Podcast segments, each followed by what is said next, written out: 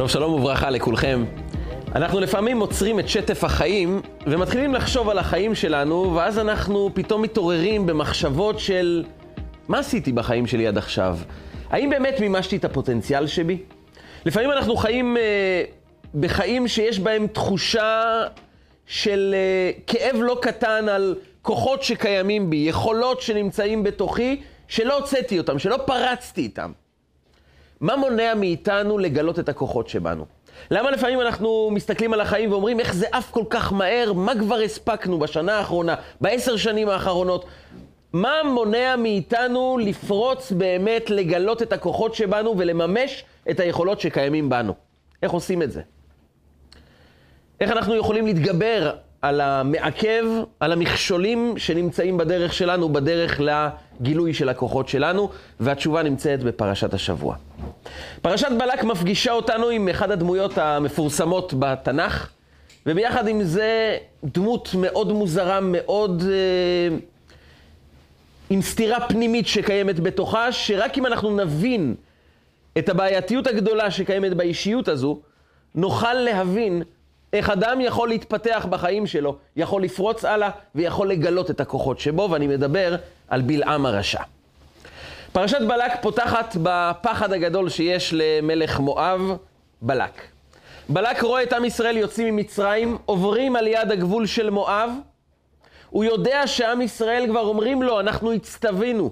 הקדוש ברוך הוא ציווה עלינו לא לעשות לך שום דבר. אבל הוא מפחד, ולא רק שהוא מפחד מעם ישראל, הוא גם שונא אותם.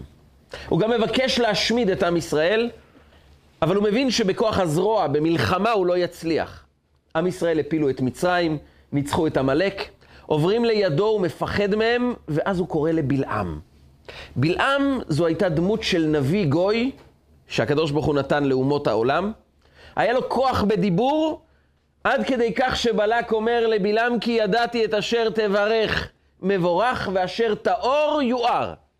את מי שאתה מברך הוא הופך להיות מבורך, את מי שאתה מקלל הוא מקולל, ואני יודע את זה מההיסטוריה של המלחמה בין סיחון לבין מואב. כמה שנים לפני כן, סיחון יוצא למלחמה נגד מואב, וסיחון קורא לבלעם שיקלל את מואב, הוא מקלל את מואב, ובאמת סיחון מנצח את המלחמה הזו, הוא הופך את עיר הבירה, את העיר חשבון, הוא הופך אותה לעיר סיחון, ובלק מתמנה למלך מואב, כבר מלכות שהיא נמוכה יותר, ממשלה שהיא פחות חזקה, והוא מבין שהסוד תלוי בבלעם.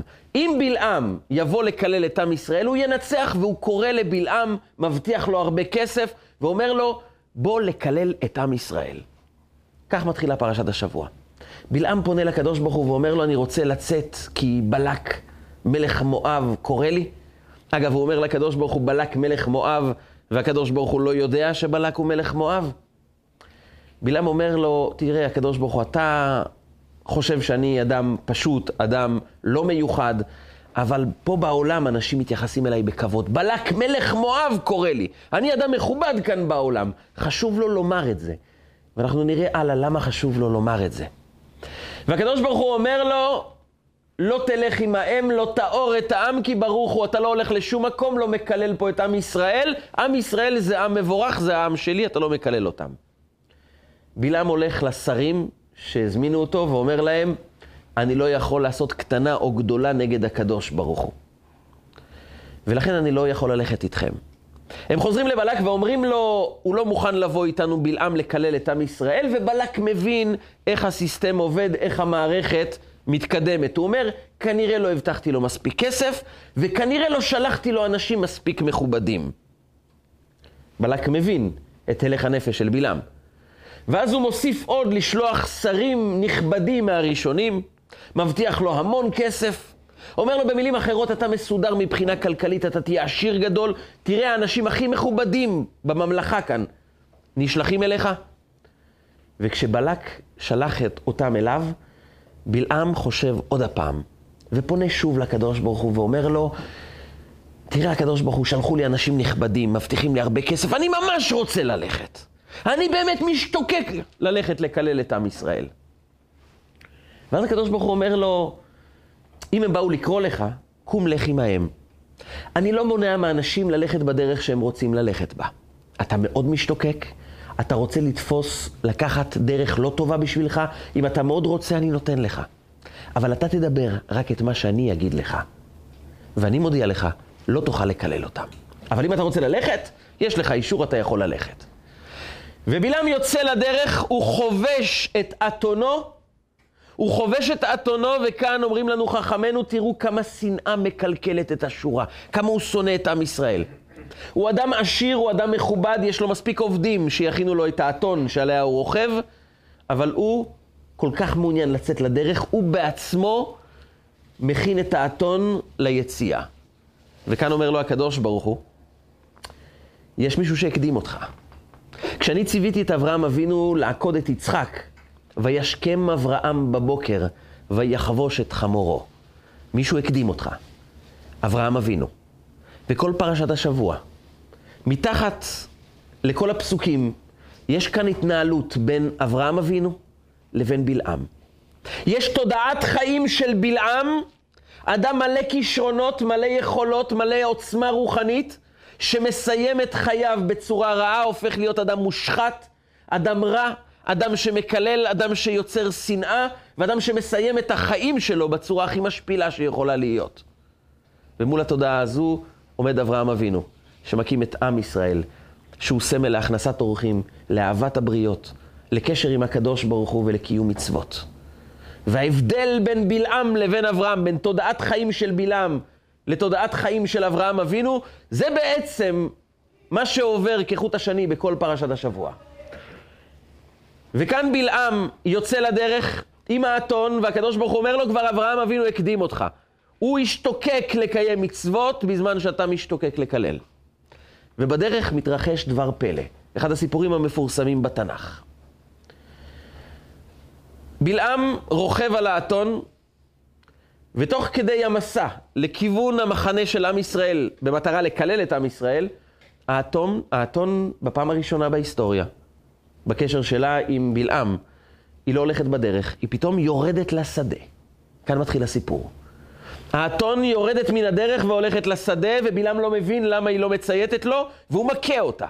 הוא אומר לה, תחזרי לדרך. ואחרי שהיא חזרה מהשדה לדרך, בהמשך היא יורדת למשעול הכרמים. למה משעול הכרמים? שוב פעם היא יורדת מהדרך לכיוון אחר, ושוב פעם הוא מכה אותה, ובפעם השלישית היא נכנסת לתוך מסדרון צר, שאין מקום לנטות ימין ושמאל. ואז הוא מכה אותה בפעם השלישית. הוא לא מבין מה קורה איתה. כל הזמן היא הייתה ממושמעת. ופתאום היא יורדת לשדה, חוזרת לדרך, יורדת למשעול הכרמים, ופתאום היא נכנסת לתוך מסדרון שאי אפשר ללכת לא ימינה ולא שמאלה, והוא מכה אותה בפעם השלישית, ואז ויפתח השם את פי האתון. אירוע דרמטי. היא פותחת את הפה האתון, ואומרת את המשפט הבא, מה עשיתי לך? כי הכיתני זה שלוש רגלים. מה עשיתי לך שאתה מרביץ לי שלוש פעמים, אבל היא לא אומרת שלוש פעמים, היא אומרת שלוש רגלים. והוא בהלם שהאתון מתחילה לדבר. וחכמנו במשנה בפרקי אבות פרק ד' כבר אומרת לנו שעשרה דברים נבראו בערב שבת בין השמשות. עוד בבריאת העולם הכינו את זה. פי הבאר, בארה של מרים, פי הארץ, האדמה שבלעה את קורח ואת כל עדתו, שראינו בשבועות האחרונים, ופי האתון. זה אירוע שהקדוש ברוך הוא תכנן אותו עוד מוקדם מאוד מבריאת העולם. ומילא אם מדובר על פי הארץ, שהיא נבקעת וקורח וכל עדתו נבלעים, זה מסר עצום לעם ישראל. אל תארגנו מריבות, אל תיצרו מחלוקות.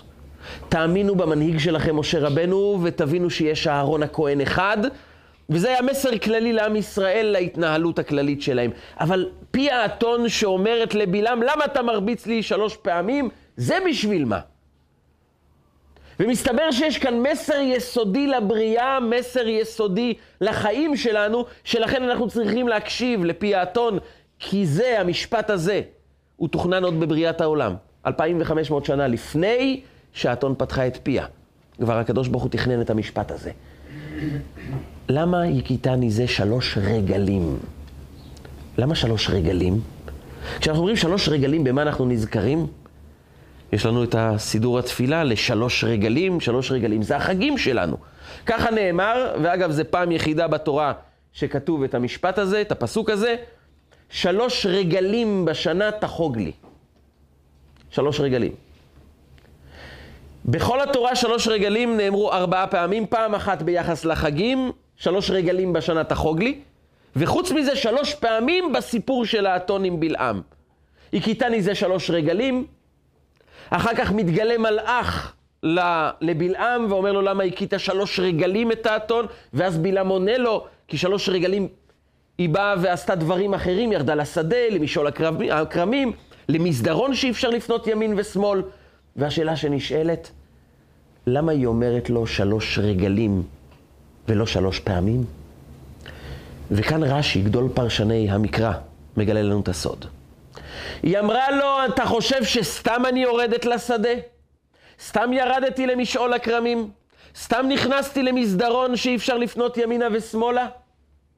אני רוצה להזכיר לך בפניות שלי, שעם ישראל, שאתה רוצה לקלל אותם, הם שומרים שלוש רגלים. הם הולכים לשמור על פסח, שבועות וסוכות, ולכן לא תצליח לקלל אותם. אתה יכול לקלל רק אנשים שאין להם את התודעה של פסח, שבועות וסוכות. אבל זו אומה ששומרת על שלוש רגלים. ובגלל שהם שומרים שלוש רגלים, פסח, שבועות וסוכות, לא תוכל לנצח אותם. לכן ירדתי לשדה, כי השדה זה כנגד חג הסוכות. באוספך את גרונך מן השדה. חג הסוכות זה חג האסיף, אנחנו אוספים את הגורן מן השדה, ירדתי לשדה כדי להזכיר לך, זה עם שהולכים לשמור את חג הסוכות. ירדתי למשעול הכרמים, כי הכרם זה המקור של היין, שזה חג הפסח. ארבע כוסות. גם כשדוד המלך רוצה להגדיר את יציאת מצרים, הוא מכנה את זה בשלוש מילים. גפן ממצרים תסיע. עם ישראל נמשלו לגפן.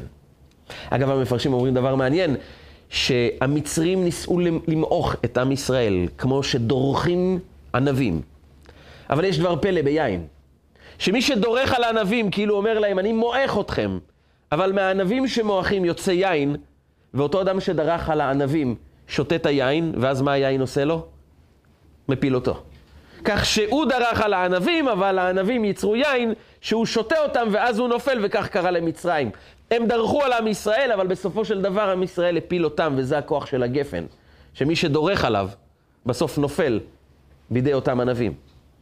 ולכן ירדתי למשעול הכרמים לומר לך, הם הולכים לקיים את חג הפסח, גפן ממצרים תסיע. הם הולכים לשתות ארבע כוסות. ואחר כך הגעתי למסדרון שאי אפשר לפנות ימין ושמאל, כי התורה נאמר עליה, אורך ימים בימינה, ובשמאלה עושר וכבוד. זה התורה, זה חג השבועות, חג מתן תורה. מימינו אש דת למו. התורה ניתנה בימין, והיא מעניקה למי שלומד את התורה עושר וכבוד, ואתה לא מבין שהשדה, הכרם, ולא לנטות ימין ושמאל זה שלושת החגים של עם ישראל. הכית אותי, אבל אתה לא מבין שאני בא לעזור לך, אל תקלל עם שהולכים לשמור שלוש רגלים. וזה נברא בבריאת העולם, המסר הזה. וכאן השאלה הגדולה, או בעצם שתי שאלות שנשאלות כאן, למה זה מעניין את בלעם שהם שומרים שלוש רגלים? הבנו ששדה, כרם, המסדרון הזה שאי אפשר לפנות ימין ושמאל, זה פסח, שבועות, סוכות. הבנו שהם שומרים שלוש רגלים, אבל בלעם האחרון שזה מעניין אותו. ואם זה כן היה מעניין אותו, אז למה החגים זה יותר מעניין אותו משמירת השבת? היא יכלה לומר לו, הם הולכים לשמור שבת, הם הולכים להניח תפילין, הם הולכים לעשות ברית מילה. לא, היא אומרת לו שלוש רגלים. כי היא אומרת לו, אתה מגיע בתודעה של קללה, שהתשובה לתודעה של בלעם היא שלושת הרגלים. ולכן קוראים לזה שלושת הרגלים, כי רגלים זה מלשון רגליים. אגב, זה דבר מאוד מעניין. למה אנחנו קוראים לזה שלוש רגלים? הרי המטרה בכל החגים זה ללכת לראות את הקדוש ברוך הוא ולהיראות לפניו. שלוש פעמים בשנה ייראה כל זכורך. המטרה בחגים זה לראות אלוקות, לראות את הקדוש ברוך הוא ולהיראות על ידו, לחזק את הקשר בינינו, לראות, להתראות אחד עם השני, עם ישראל והקדוש ברוך הוא. אז נכון, כתוב פעם אחת שלוש רגלים, ומזה למדו שמי חייב לעלות לרגל, לעלות לבית המקדש בחגים? רק מי שיכול לעלות ברגל. למשל, ילד קטן, ממתי אבא שלו צריך לקחת אותו לעלייה לרגל? אומרים במסכת חגיגה, המשנה הראשונה במסכת, בית הלל אומרים, משעה שהוא יכול לתת יד לאבא שלו וללכת ברגל. גם אם האדם מיליונר ויש לו עובדים חזקים שיכולים להרים אותו עד הכניסה לבית המקדש, למי שאין רגליים או מי שלא יכול ללכת, פטור. הוא יכול להגיע אם הוא רוצה, אבל הוא פטור. כי לתורה חשוב שיעלו ברגל. ולמה חשוב לתורה שיעלו ברגל? ולמה קוראים לחגים רגלים במקום שלוש ראיות? אנחנו קוראים לחגים לא על שם המטרה, אלא על שם הצורה שאנחנו מגיעים לבית המקדש. זה לא קצת מוזר? זה כמו לקרוא לל"ג בעומר חג השאטלים, כי עולים בשאטלים למירון. הרי המטרה זה לקבל קדושה, להתפלל. אבל כאן קוראים לחגים לא במטרה הרוחנית שלהם, אלא בדרך הפיזית שאנחנו הולכים להגיע לשם. שלוש רגלים. ושואלים המפרשים למה לא קוראים לזה שלוש ראיות, שלוש פעמים שאנחנו רואים את הקדוש ברוך הוא. לא, שלוש רגלים כי עולים ברגל. ולמה זה כל כך חשוב לעלות לרגל? ומעל לכל, השאלה, למה זה מעניין את בלעם? והתשובה היא, רגל זה מה שמעמיד את האדם. הרגליים זה היסוד, זה הבסיס. ובא הקדוש ברוך הוא ואומר לנו, השלוש פעמים שאתם עולים לרגל, אתם עולים לראות אותי, זה לא רק ראייה, זה יסוד בחיים. אתם צריכים להסתכל על החגים כיסוד בחיים, שאם אתם תשכילו לאמץ את היסוד הזה בחיי היומיום שלכם, אתם תוכלו לנצח גם את בלעם, אתם תוכלו לקבל יסודות יציבות אמיתית בחיים שלכם. ולכן קוראים לזה רגל. ועולים ברגל גם אנשים שיכולים להגיע על סוס או על חמור, גם אם יש אנשים שיכולים להרים אותם, אתם תעלו ברגל, כי חשוב לי שהמסר הפיזי יהיה דרך להעברת המסר הרוחני. אתם עולים ברגל כי כמו שאדם הולך ברגל ומודה להשם שיש לו רגליים יציבות שמוליכות אותו, שנותנות לו בסיס מוצק, ככה הוא יבין שכשהוא עולה לרגל, החגים האלו הם יסוד בחיים. וכאן נשאלת השאלה, מה היסוד בחגים? שהאתון באה ואומרת לבלעם, הם שומרים שלוש רגלים, לכן לא תוכל לנצח אותם. והרגלים האלו הם יסוד בזהות היהודית. הם יסוד בנפש של יהודי שגורם לו לנצח כל מכשול ולהצליח לממש את הפוטנציאל שבו ולגלות את הכוחות שבו. מה סודם של שלושת הרגלים? שהם בעצם מפילים את בלעם שלא יוכל לקלל את עם ישראל, ועם ישראל מנצחים את בלעם. כדי להבין את היסוד הזה, יש משנה מפורסמת בפרקי אבות. רבי אליעזר הכפר אומר, יש שלושה דברים שמוציאים את האדם מן העולם. כל אדם חי בעולם עם מטרה, עם תכלית. חיים שהוא אמור לממש את הכוחות שלו, זה העולם של האדם. כשאנחנו שואלים את עצמנו מה העולם שלנו, זה התכלית שלנו, השליחות שלנו, המשפחה שלנו, היעד שבשבילו נבראנו, היעד שבשבילו אנחנו כאן. ויש שלושה דברים שמוציאים את האדם מן העולם. רבי אליעזר הכפר אומר, הקנאה, התאווה והכבוד מוציאים את האדם מן העולם. אלו הם שלושת הדברים שמוציאים אדם מן העולם. הקנאה זה בעצם אדם שלא מתמקד בחיים שלו, לא מתמקד במה הטוב שלו, הוא תמיד מסתכל הצידה, מה יש לו, והוא מקנא בו. הקנאה זה בעצם חוסר עמוד שדרה של אדם.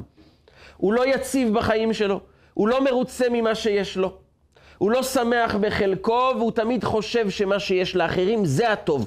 אני, משהו לא מוצלח בי. זה לא רק אה, חיסרון שהוא אומר, הוא לימד אותי איך לחיות יותר נכון. זה קינה חיובית. קינה חיובית זה השראה שאני מקבל ממישהו אחר, אבל השראה יכול לקבל רק אדם שברור לו מה תוכנית החיים שלו, יש לו מספיק אמון בעצמו, יש לו מספיק יציבות עצמית, והוא לא רוצה לחיות חיים של אנשים אחרים. הקינה הלא טובה שמוציאה את האדם מן העולם, זה אדם שחי בתחושה שמשהו בי פגום, משהו בי לא טוב.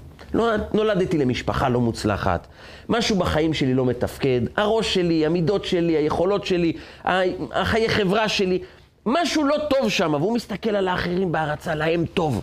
הלוואי והייתי יכול לקחת את מה שיש לו.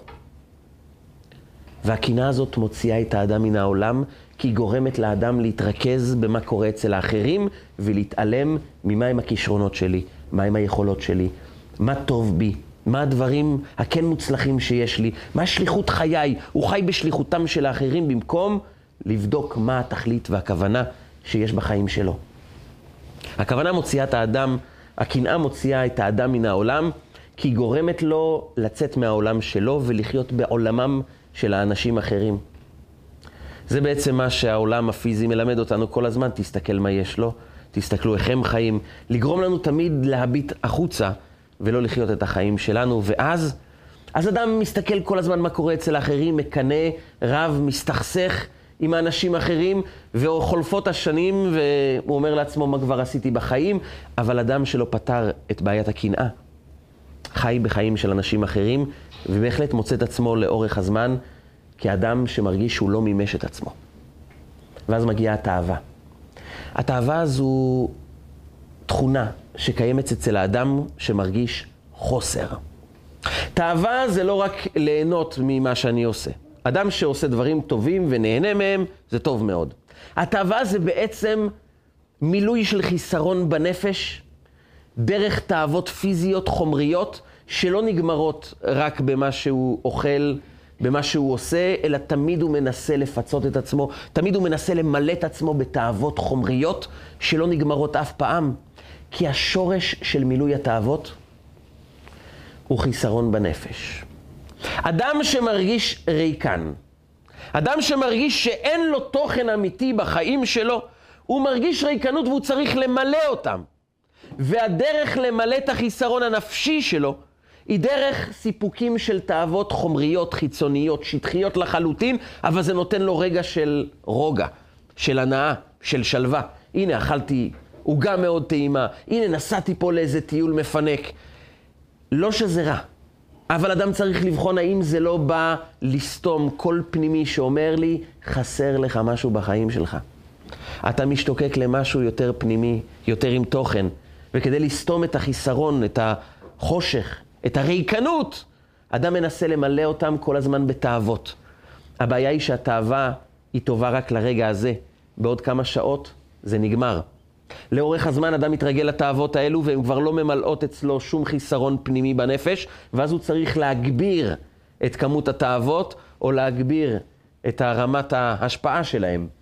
ואז הוא מתמכר ליותר תאוות, אם זה באכילה או אם זה בדברים אחרים, והוא יורד לדיוטה תחתונה, הוא יורד למקומות מאוד מאוד נמוכים, כי הוא כל הזמן רוצה לספק לעצמו חוויות של הנאה, כדי שהחושך הזה שקיים בתוכו, החיסרון הזה, הזה שכל הזמן מבקש וזועק, תמלא, תמלא אותי בתוכן, תיצור ממני משהו גדול, כדי לעצור את הכאב הזה, את הקול הפנימי שזועק, אני רוצה לגדול. אני רוצה להיות משהו עם תוכן. אני רוצה יעד אמיתי. כדי לסתום את החור הזה, אדם ממלא את עצמו בתאוות אחד על גבי השני, ללא הפסקה. אבל הוא נשאר עם החור הזה, כי את החור הזה אי אפשר למלא בתאוות חיצוניות. הוא יכול כל הזמן להגביר את קצב התאוות, אבל לאט לאט הוא יורד, והחיסרון נשאר כאן. ולכן התאווה מוציאה את האדם מן העולם, כי הוא כל הזמן הולך לחפש את התשובות. בדברים חומריים, חיצוניים, שטחיים לחלוטין, ולא עוצר ואומר, רגע, יש בי חיסרון, בוא ננסה לראות מה חסר לי. אגב, רוב האנשים שרוצים להתחיל לאכול בריא, או רוצים uh, לפתח את החיים שלהם ולהשקיע בהם קצת יותר טוב, הם אומרים, לא טוב התאווה הזו של האכילה, או לא טוב תאוות אחרות שאני שקוע בהם, ואני רוצה לעצור את זה, ואז הוא מתגבר על עצמו שבוע, שבועיים, חודש, חודשיים, ואחר כך הוא מתפרק לגמרי. למה הוא מתפרק? התשובה היא מאוד פשוטה, לא בגלל שיש לו אישיות חלשה, לא בגלל שהוא לא יודע לקבל החלטות, בגלל שיש בו חיסרון שהוא עדיין לא מילא אותו. והנפש זועקת למלא את החיסרון. ואם לא ממלאים אותו, אז הכאב נמשך. ואז גם אם הוא נמנע מתאוות, הכאב נשאר, ואז הוא חוזר וממלא את החיסרון הזה בדרך שהוא התרגל כל החיים, לחזור לתאוות. אבל אדם שרוצה לצאת באמת מעולם התאוות, ממעגל הרדיפה אחרי תאוות, צריך לשאול את עצמו שאלה אחת. מה אני מרוויח בזה שאני נותן לעצמי את התאוות? על מה אני מבקש לענות בתוך הנפש שלי? איזה חיסרון אני מבקש למלא? מה באמת חסר לי? ורק אם אדם יהיה מוכן להיכנס עמוק בתוך הנפש, לנסות להבין למה חשוב לי לספק לעצמי תאוות, למה זה חשוב לי, ולשאול את עצמנו שאלות שאולי לא שאלנו מעולם, אבל להבין שבעצם יש בתוכנו פער, יש בתוכנו חיסרון, שאנחנו באופן חיובי מבקשים למלא אותו. רק אנחנו לא יודעים איך לעשות את זה בצורה אחרת, חוץ מלספק לעצמנו תאוות וללטף את עצמנו בעוד עוגת גבינה ועוד טיול ועוד בגד חדש. אבל אם אדם יבין שיש בתוכנו חיסרון שאותו אנחנו צריכים למלא, אז אנחנו לא נרדוף אחרי תאוות. ואז אנחנו נוכל באמת להתמקד בצמיחה בחיים שלנו, ולא לרדוף רק אחרי דברים חיצוניים, ולגלות שהתעלמנו ממי אנחנו במשך כל החיים. זה התאווה. והדבר השלישי זה הכבוד. הכבוד זה בעצם אדם שהוא זקוק לכבוד מסיבה אחת מאוד פשוטה. הוא לא מעריך את עצמו. הוא לא חושב שהוא שווה. ולכן אם אנשים לא יכבדו אותי, אני מרגיש שהחיים שלי לא יכולים להמשיך הלאה. ואז הוא רודף אחרי הכבוד. לעתים הוא פוגע באנשים בגלל זה. לעתים הוא מנסה לשכנע כל הזמן את האנשים, בוא תכבד אותי, תראה כמה אני מכובד. אבל הבעיה היא שחסרה לו עמוד שדרה, הערכה עצמית אמיתית.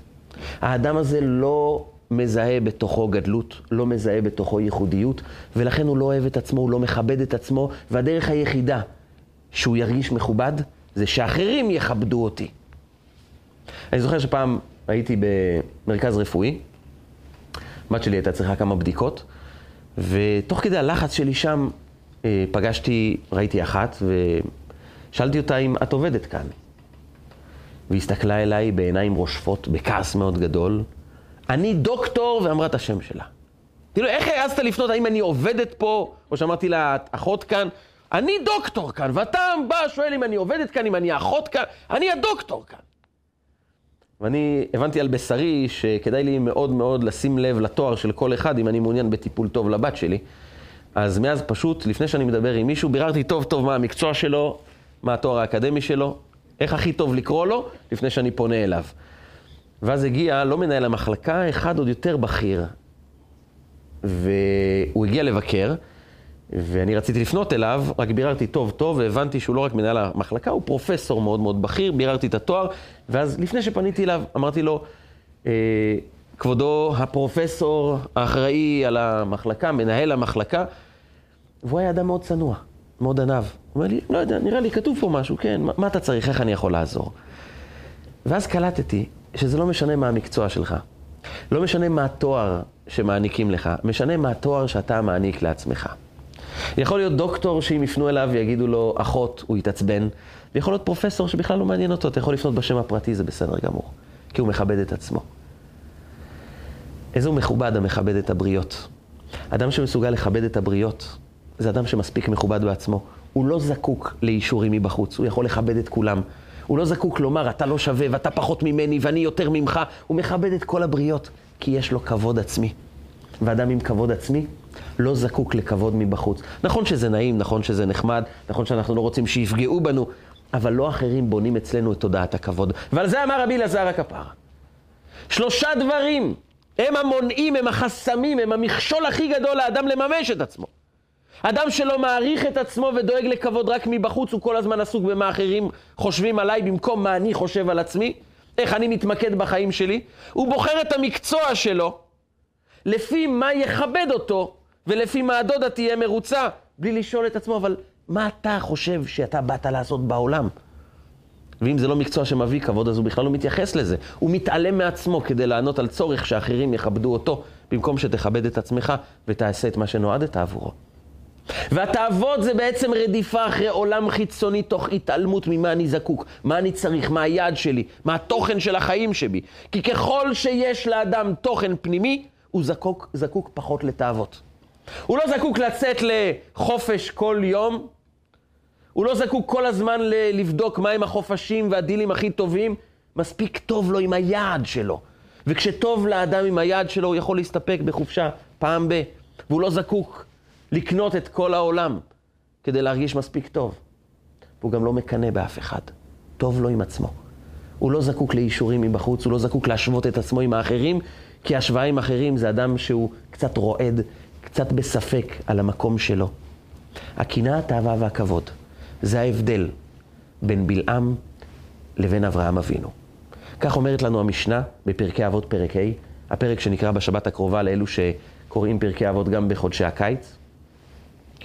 ומה בין תלמידיו של אברהם אבינו לתלמידיו של בלעם הרשע? אברהם אבינו יש לו הגדרה, שימו לב, עין טובה, רוח נמוכה ונפש שפלה. בלעם בדיוק להפך, עין רעה, רוח גבוהה ונפש רחבה. אומרים בחסידות ששלושת ההגדרות האלו, עין טובה, רוח נמוכה ונפש שפלה, זה בעצם המענה האמיתי לקנאה, לתאווה ולכבוד. בלעם, יש לו עין רעה. עין רעה זה קנאה.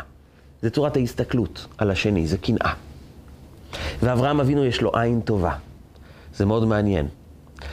בלעם אומר לאלו שבאו לקחת אותו, אם ייתן לי בלק מלוא ביתו כסף וזהב. הוא שם לב לבית של, בלע... של בלק. הוא אומר, אני עשיר גדול, בלעם לא היה חסר לו שום דבר, הוא היה נביא מאוד מכובד, הוא עשה כמה דברים שמאוד הצליחו בחיים, אבל יש מלך שיש לו ארמון ואני חושב שאני רוצה את הבית שלו. ייתן לי מלוא ביתו כסף וזהב, לא רק את הבית שלו, גם שיהיה מלא בכסף וזהב. הוא בודק מה קורה אצל האחרים. הוא משווה את עצמו לבלק ואומר, יש לו משהו שלי אין ואני רוצה את זה. הוא מקנא. הוא רוצה את הטוב שיש לאחרים. בלעם יש לו המון כישרונות, אבל במקום להיות עסוק בכישרון הייחודי שיש לו, אתה נביא, יש לך קשר עם בורא עולם. אתה יודע עתידות, אתה יודע דברים שבני אדם לא יודעים, תנצל את זה לעשות טוב בעולם. כמה טוב אתה יכול לגרום לעולם, אתה יכול לקחת את כל אומות העולם ולהגביה אותם לרמות רוחניות, אציליות, של טוב, של חסד, של עולם מתוקן. עם הכישרונות שלך כולם מקשיבים לך. במקום זה אתה יוצר מלחמות, שנאה, תחרות. אתה מנסה כל הזמן לקחת את מה שיש לאחרים, והמדד אצלך הוא אחד, כמה אני יכול לקחת את מה שיש לאחרים בשבילי? בשביל זה ניצלת את הכוחות שלך?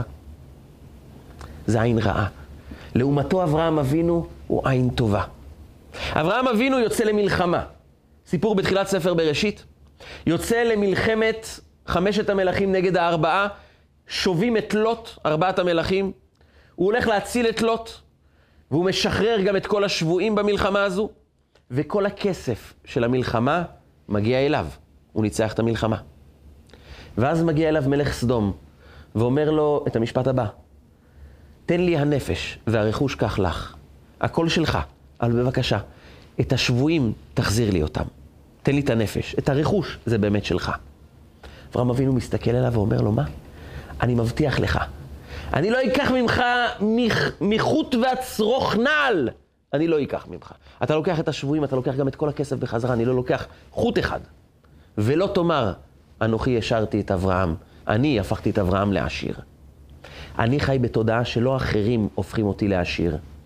עשיר, אומרים חכמינו, זה בדעת. אני לא חי בלקחת את מה שיש לאחרים. זה לא מה שיהפוך אותי לאדם מאושר. אני לא רוצה לקבל את התפקידים של האחרים, לא, לא רוצה לקחת את הנכסים שיש לאחרים, לא רוצה לחיות חיים של מישהו אחר. ולא תאמר אנוכי השארתי את אברהם. אני לא רוצה לחיות על חשבונך. אני לא רוצה שאתה תעניק לי את הערך שלי. אני לא חי מאחרים. בלעם זה בדיוק להפך, עין רע. הוא רוצה לקחת את ביתו של בלק, מלוא ביתו כסף וזהב. הוא חי בזה שהוא לוקח מאחרים. הוא כל הזמן מסתכל מה קורה אצל האחרים, אבל אברהם אבינו אומר לו, לא, אני לא לוקח גם חוט, גם שרוך נעל אני לא לוקח. אני בונה את עצמי כי אני מאמין שיש לי את הכוחות. אני מאמין שניתן לי מלמעלה את כל מה שאני צריך כדי לממש את הכוחות שלי. אני לא זקוק לקחת את מה שיש לאחרים, כי מי שרוצה לקחת את מה שיש לאחרים, זה רק אדם שלא מאמין שיש בו את כל הטוב. וזה המקור לקנאה, לשנאה ולמלחמות. אבל אני מאמין שיש בי טוב, זה עין טובה. לכן אני מפרגן לכולם, שכולם יקבלו, שכולם ייקחו. לא מפריע לי שום דבר. יש לי את מה שאני צריך. והתודעה הזו היא תודעה של אברהם אבינו שמונעת את הקנאה, לעומת בלעם שהוא מקנא ורוצה לקחת. בהמשך, באים חכמינו ואומרים, בלעם מחפש כבוד. את זה כולם ידעו. כאשר חוזרים השליחים הראשונים לבלק ואומרים לו, הוא ממאן ללכת איתנו, בלק מבין מיד. חסר לו שתי דברים, כבוד ותאוות. הוא פשוט לא מרוצה ששלחנו אנשים בדרג ב', הוא רוצה אנשים סגל א', הוא רוצה אנשים מאוד מכובדים, אז אני אשלח לו אנשים הכי מכובדים שיש בממלכה, וגם יבטיח לו יותר כסף כי הוא רוצה את האבות. הוא מבין שבלק, שבלעם, מחפש כבוד. הוא מחפש כבוד כי הוא רוצה להרגיש מכובד, כפי שאמרנו לפני כן, אני לא מכובד בעיני עצמי. לבלעם יש כל כך הרבה כישרונות, אבל הוא משוכנע שמשהו בו לא טוב. הוא חייב שאחרים יכבדו אותו. ולכן שולחים לו שרים נכבדים. לכן הוא גם אומר לקדוש ברוך הוא, בלק מלך מואב שלח אליי. הוא כל כך שקוע בשיגעון הזה שכמה מכבדים אותו, שהוא מצליח להוציא את השטות הזו מול אלוקים ואומר לו, בלק מלך מואב שלח אליי. אתה מבין כמה אני מכובד? בלק מלך מואב. למי אתה מספר? לאלוקים. מה אתה חושב שאלוקים יגיד לך, אה, בלק מלך מואב שלח אליך? לא, אם ככה, אז אני... אז אני איתך. מה זה מעניין את אלוקים שבלק מלך מואב שלח אליך, או האתון שלחה אותך? זה אותו דבר מבחינתו. אבל בלעם שקוע בתוך טרפת של תאוות הכבוד. מכבדים אותי. ולכן הוא יכול לומר את זה גם מול הקדוש ברוך הוא, ואם הוא אומר את זה מול אלוקים, מה הוא היה אומר מול אנשים אחרים? כולם ידעו, הקוד שמפעיל את בלעם זה הכבוד. כי שוב פעם, השאלה, האם אדם מפעיל את עצמו דרך ערך עצמי פנימי, דרך כבוד אישי שיש לי, דרך התמקדות בטוב שיש בי, או שאני זקוק כל הזמן לתחזוקים מבחוץ שיגידו לי, אתה מכובד. אבל אז תמיד אני מחכה למה יגידו, ובכל יום אני קם בחשש מחדש, אולי היום לא יגידו לי, אולי היום אני כבר לא מכובד. והאדם הזה חי בתסכול מתמיד, כי הוא אף פעם לא יודע מה חושבים עליו. הוא אף פעם לא יודע אם אומרים לו את האמת, הוא אף פעם לא יודע אם היום כיבדו אותי, האם גם מחר זה יהיה. האדם הזה הוא חלש אופי. וזה היה בלעם. רוח גבוהה. רוח גבוהה זה האדם שמחפש כבוד על חשבונם של האחרים. הוא לא גבוה, הוא נמוך. כי רוח גבוהה זה נפש שהיא כל כולה נמוכה. ולכן הוא מתגאה על האחרים כדי לחוש שהוא שווה משהו, כי הוא בעצמו לא חושב שהוא שווה משהו. ואברהם אבינו בדיוק להפך. כשהוא פונה לקדוש ברוך הוא אומר לו, כשהוא מתווכח עם הקדוש ברוך הוא כדי להציל את אנשי סדום, הוא אומר, הננה הואלתי לדבר, בבקשה אני עוזר קצת אומץ לפנות אליך, ואנוכי עפר ואפר. אני כלום. אבל אני פונה אליך, שאולי תרחם עליהם. אבל אנוכי עפר ואפר. אברהם אבינו אדם גדול, הוא הפילוסוף הגדול של אותה תקופה. אלפי אלפי תלמידים יש לו בכל העולם, הוא מכובד בעיני כולם, הוא עשיר גדול, בעל חסד. הוא אחד, אם לא האישיות הכי מכובדת באותה תקופה. כולם התברכו באברהם אבינו. אמרו לילד שלהם, הלוואי ותהיה כמו אברהם אבינו. והוא לא מזכיר מילה. הוא אומר לקדוש ברוך הוא, ואנוכי עפר ואפר. הוא לא זקוק שאנשים יחשיבו אותו. יש לו את הכבוד העצמי שלו, ופשוט הוא מרגיש שמול השליחות שבו, הוא לא צריך לדאוג למה אני שווה, כמה אני גבוה, כמה אני מיוחד. אני באתי לשרת מטרה עליונה.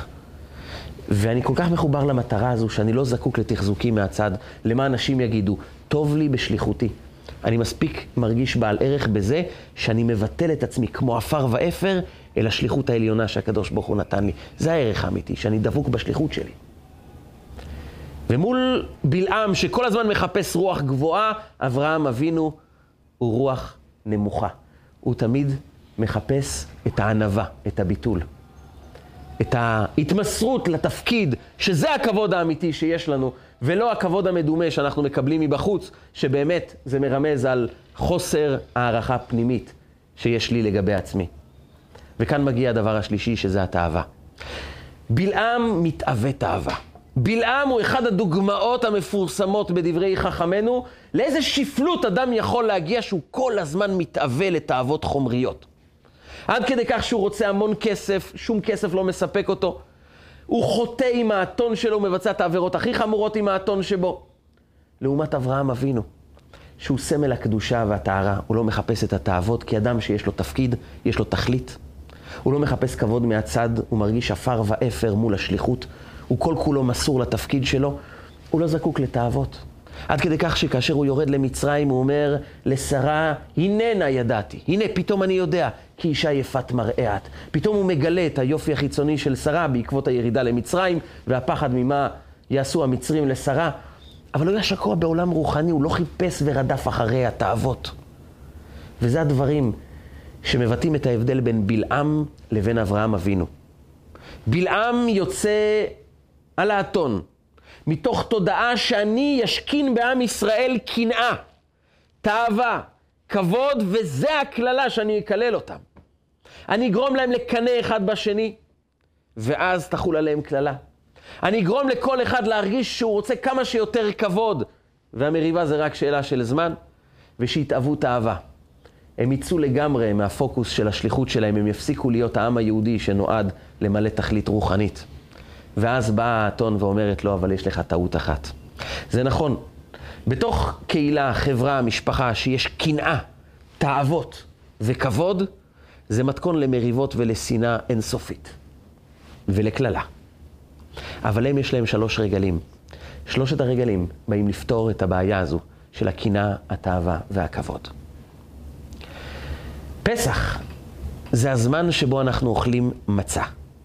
המצה היא מרמזת על הענווה, על השפלות. שפלות לא שאנחנו לא שווים, אלא יש בנו תוכן. אנחנו לא זקוקים למצרים, אנחנו מסורים כעת לתפקיד שיש לנו.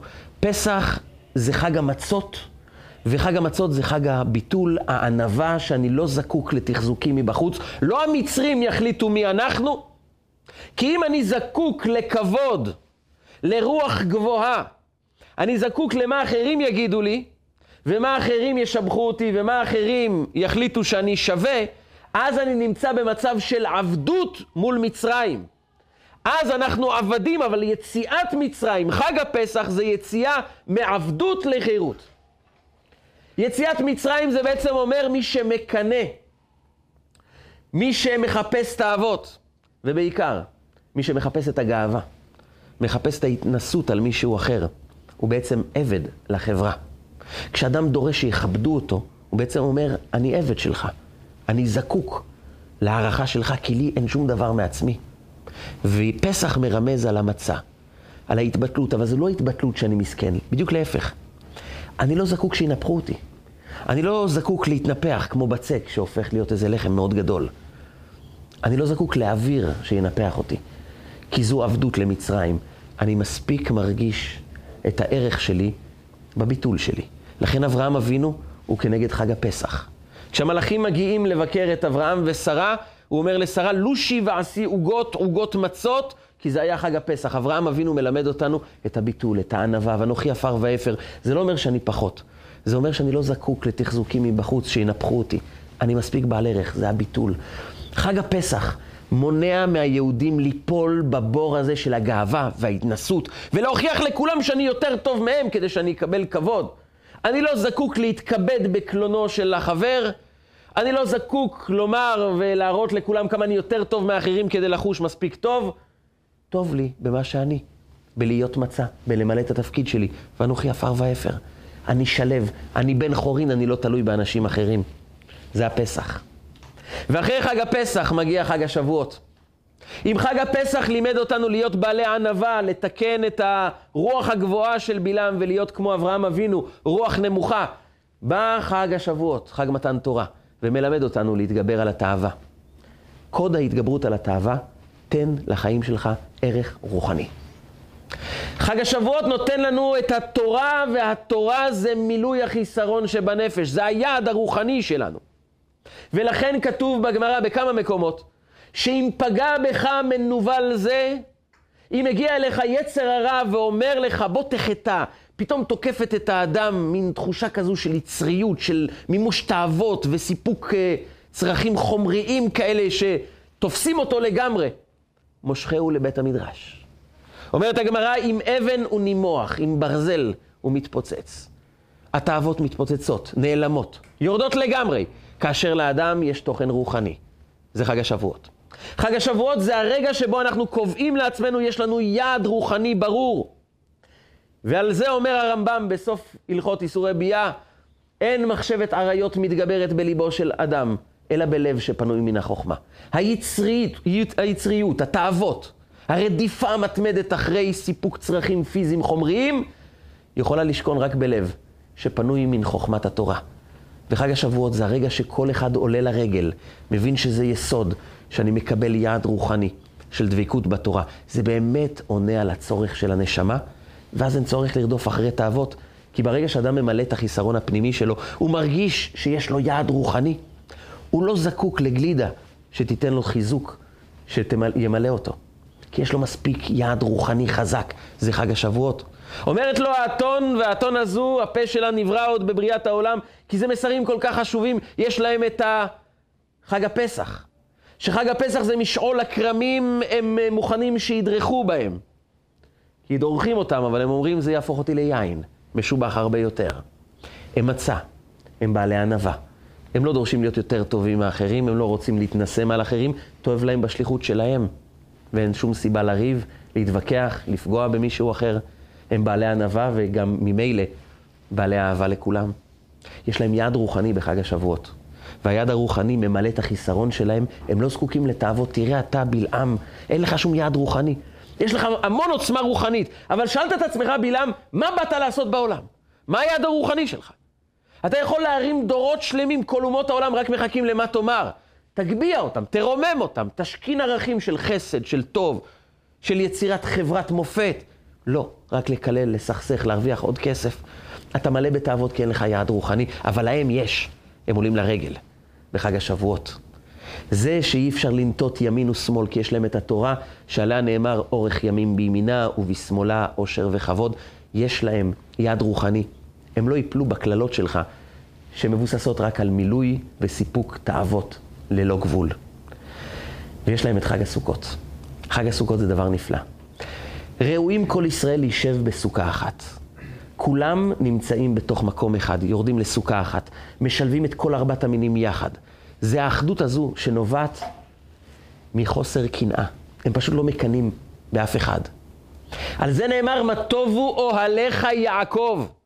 יעקב הוא זה שנאמר עליו בפעם הראשונה בתורה, ויבן לו בית ולמקנה הוא עשה סוכות. סוכות זה כנגד יעקב. ומה מיוחד בסוכות, באוהלים, באוהלים של יעקב? אומרים חכמינו, בלעם ראה, כשהוא צפה עליהם מלמעלה, ורצה לקלל אותם. הוא רצה ליצור קנאה בין אחד לשני. אז הוא בדק איך הם קמים בבוקר, פותחים את החלון, ורואים את השכן, מה הם חושבים. כי בדרך כלל אומר בלעם, אדם רואה שהשכן קנה רכב חדש, ולהם יש מערכת סלונית חדשה, ובכלל נראה שהחיים שלהם יותר טובים משלי, והוא מתחיל לקנא, והקנאה גורמת למריבות ולסכסוך. אז הוא מביט על אוהליך יעקב, ופתאום הוא רואה מה טוב הוא אוהליך יעקב. הוא ראה שהם לא בנו את החלון מול החלון של השכן. הדלת לא הייתה מכוונת כנגד הדלת של מישהו אחר. הם ביטאו בזה לא רק צניעות, לא להסתכל מה קורה אצל החבר, אלא גם תודעה פנימית. שאני לא אמור להיות כמו השכן. הייתה אצלה משפחה שעליה נאמר מה טובו עליך יעקב, משכנותיך ישראל. אבא לא אמר לבן שלו, למה אתה לא יכול להיות כמו הילדים של משפחת לוי? למה אתה לא יכול לשבת בשקט? למה הילדים של משפחת כהן חוזרים עם ציונים טובים ורק אתה חוזר עם תעודה כזאת? למה? למה את לא יכולה להיות כמוה, תראי איך היא מסדרת את הבית? למה אתה לא יכול להיות כמוהו, תראה איך הוא אדיב, נחמד, רגוע, אתה כל הזמן עצבני? אף פעם לא ניסו עם ישראל להשוות מישהו למישהו אחר. אם יש צורך, אז מדברים עם האדם. הייתי שמח יותר אם היית יכול להשתפר בדבר כזה, או בשבילי לעשות, כי אתה בסדר, אבל אני הייתי רוצה משהו יותר טוב. אף פעם לא ישבו אחד עם השני, כי כל אדם הרגיש שיש לו ערך. חוסר ההשוואה הזה מגיע ממקום מאוד יציב בנפש, שיש בי מספיק טוב, ויש בכל אדם מספיק טוב, שאני לא צריך להשוות אותו לאחרים. תעשה את שליחות חייך. זה הדבר הכי טוב. ובלעם רואה את עם ישראל שוכן לשבטיו. ואז הוא אומר, מה טוב הולך יעקב משכנותיך ישראל. אם הם לא מקנאים אחד בשני, כי כל אחד מספיק יציב ויודע מי הוא, אז אין בהם קנאה. אין בהם תאווה כי יש להם יעד בחג השבועות. אין בהם גאווה שמביאה לסכסוכים כי יש להם את חג הפסח, שכולו מצה, ביטול, יין משובח שיוצא אחרי הדריכה, שאנחנו מבינים שהחיים רק באים לגלות בתוכנו עומק ויציאה מעבדות לחירות בחג הפסח, ואין להם שום קנאה, כי אף אחד לא משווה את עצמו לאחרים, כל אחד מבין שיש לו שליחות אישית וזה הדבר החשוב ביותר. ואז בלעם מבין שהוא לא יכול לקלל אותם, ואז הקללה הופכת לברכה. אם אדם רוצה לצאת לחירות אמיתית, רוצה לממש את עצמו באמת, רוצה להרגיש שהחיים לא עוברים מהר ככה בלי שאנחנו עשינו משהו מיוחד, כדאי להקשיב לפי האתון.